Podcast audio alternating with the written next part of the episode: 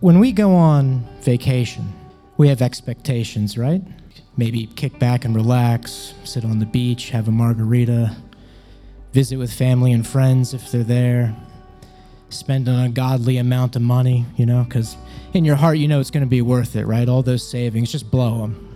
What you don't expect is to be caught up in a situation that is filled with death and destruction.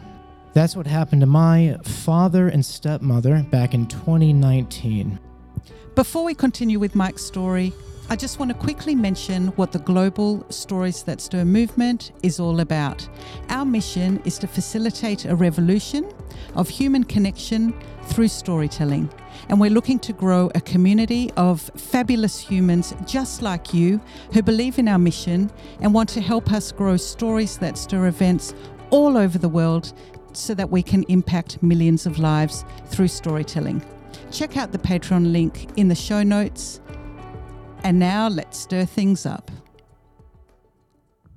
But our first storyteller is a comedian who has come all the way from Wollongong to be here tonight. Thank you.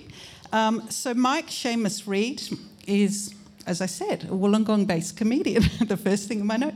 He's a podcaster and horror author. But above all else, Mike is a family man. So please welcome to the stage Mike Seamus Reed.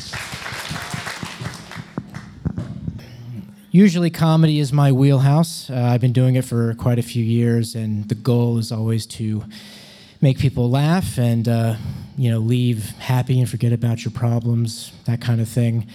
Tonight's a little different. Uh, I am going to tell you a story. It is 100% true, it is personal. This is the very first time I have told this story in a public setting. So, when we go on vacation, we have expectations, right?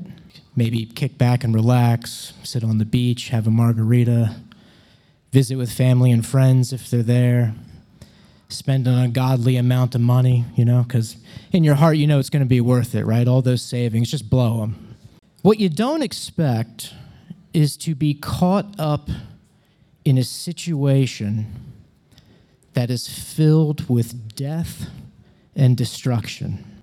That's what happened to my father and stepmother back in 2019. Now, December 2019, they arrived into this country from America, where I'm originally from.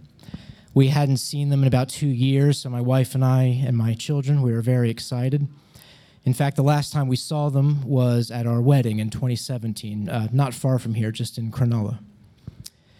So we meet up in Sydney, and we go to the Hard Rock Cafe, which actually isn't even there anymore, in Darling Harbour.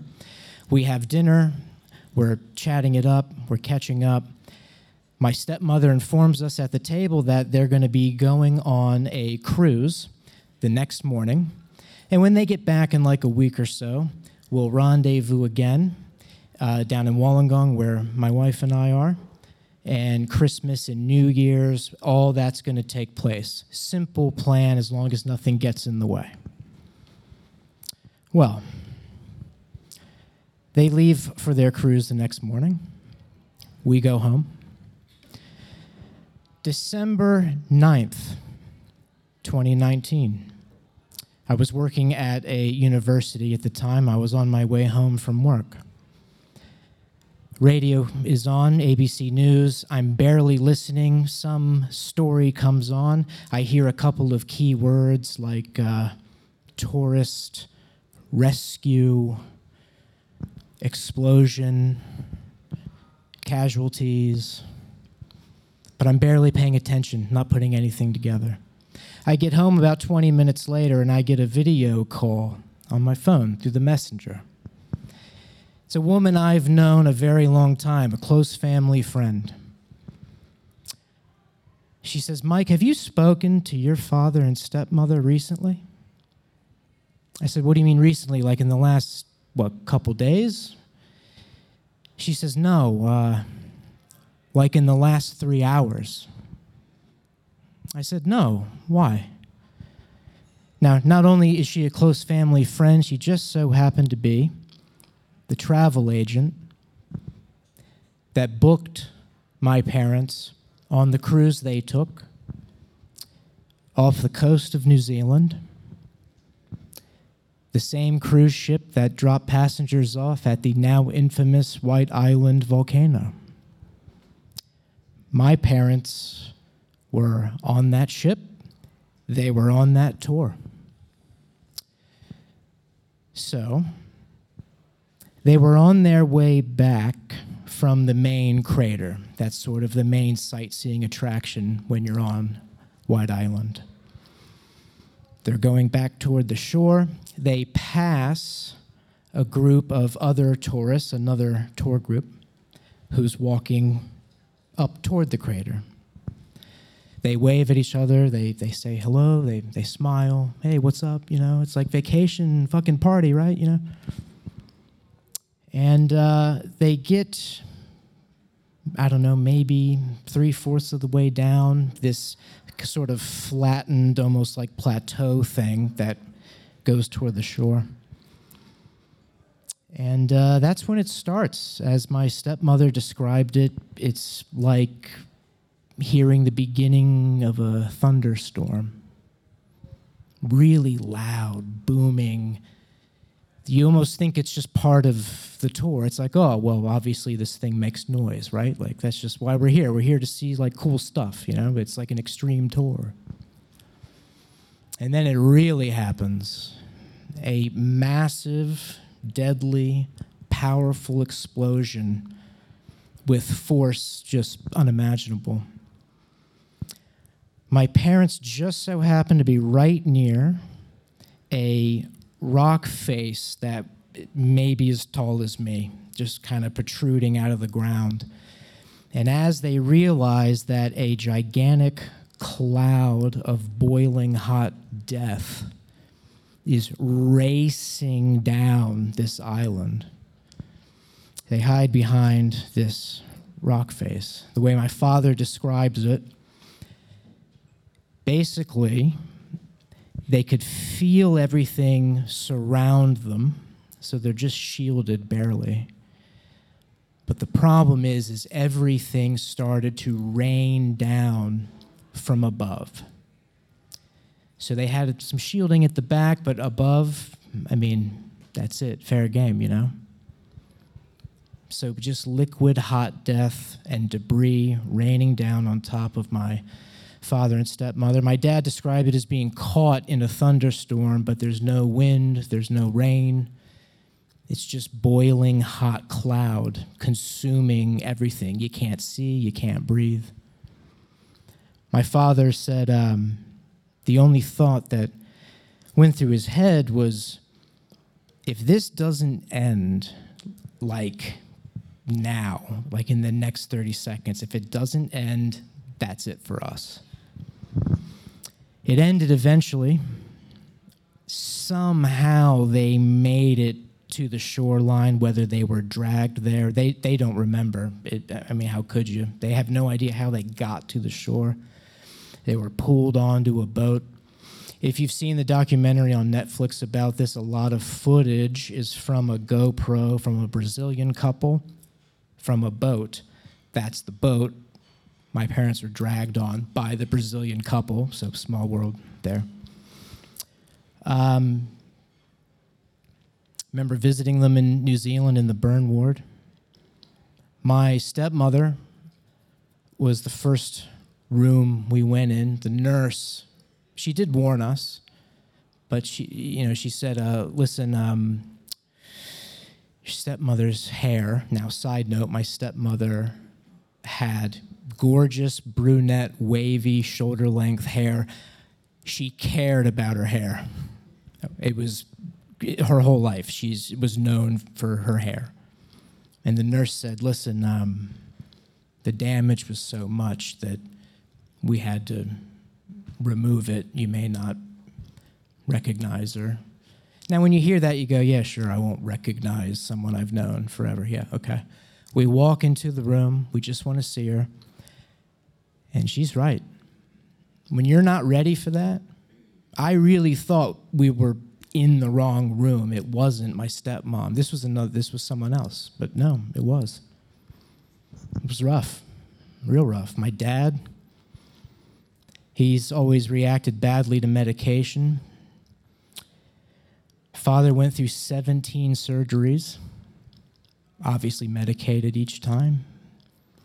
And uh, every time you tried to talk to him after surgery, he would say things like he had a dream that he was trapped in a wooden box surrounded in fire. This is just how his mind reacted to, to medication. So every time he was sedated, he would go off into some dreamscape and then he couldn't remember anything afterwards. So those are really hard conversations. They're alive. I mean, look, let's let's boil it down to, to what's important in that moment. It's it's they're alive, they're doing well. Uh, my stepmother, she herself went through uh, 13 surgeries to repair the damage. They're back in the uh, Washington, D.C. area now.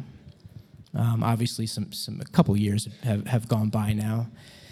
The really, really hard part, I think, is over, at least physically. Mentally, I have no idea. Um, they'll be dealing with this a long time.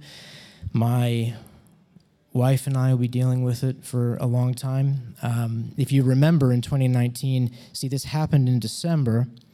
We had been dealing with this, it was our number one priority. March 2020, the world ends. So, this story that I'm reminding you of disappears from the news cycle because that was the story. This was an international incident, right? This was multiple governments involved. And by the way, if you've ever dealt with a multinational tragedy and you've had to travel somewhere, damn, do they get shit done. I was, we went, my wife remembers this. We landed in New Zealand. I didn't even have a proper visa. The embassy called the airport and they said, that couple right there gets on that plane and that's the end of it. And then they realized how we were connected to everything. And they said, Yes, of course, get on the plane. Full police government. Um, what's the word I'm looking for? Uh, escort. I almost said export. Full escort as if a terrorist attack had happened. I mean, this was the craziest thing I've ever seen. The media presence, it was, it was wild. Now, um, for the sake of time, what I've done, that is a very condensed version of what happened. Trust me, I could tell you this story for about 10 hours. There's a lot of nuance to this, there's a lot of different paths to go down. So, what I'd like to end on is simply a lesson that I've actually personally taken from this. Now, this is going to sound cliche at first, but really just think about it for a second. Be kind and be positive whenever you can to everybody you meet. And here's why. Let me take you back to one segment of that story. Understand that my parents were walking away from a crater down toward the shore. They passed a group of people that they were positive with. Hey, how you doing? Smiles, all that. Well, those people are the people who were walking toward imminent death. They had no chance, none. No one knew it. Why would you? Who thinks like that? Nobody knew what was going to happen. And I, that sticks with me all the time. Everywhere I go, I pass people on the street and it's morbid, but I just think, you know, shit, what if, man? Like, you know, hey, how you doing, man? Hey, how are you? Because you just can't know. You just can't know. Anyone you pass, anyone you interact with, we don't know if that's their last moments. They could turn the corner and that's it. So let's just be kind, you know? Let's just spread the love, right? That's it for me. Thank you very much.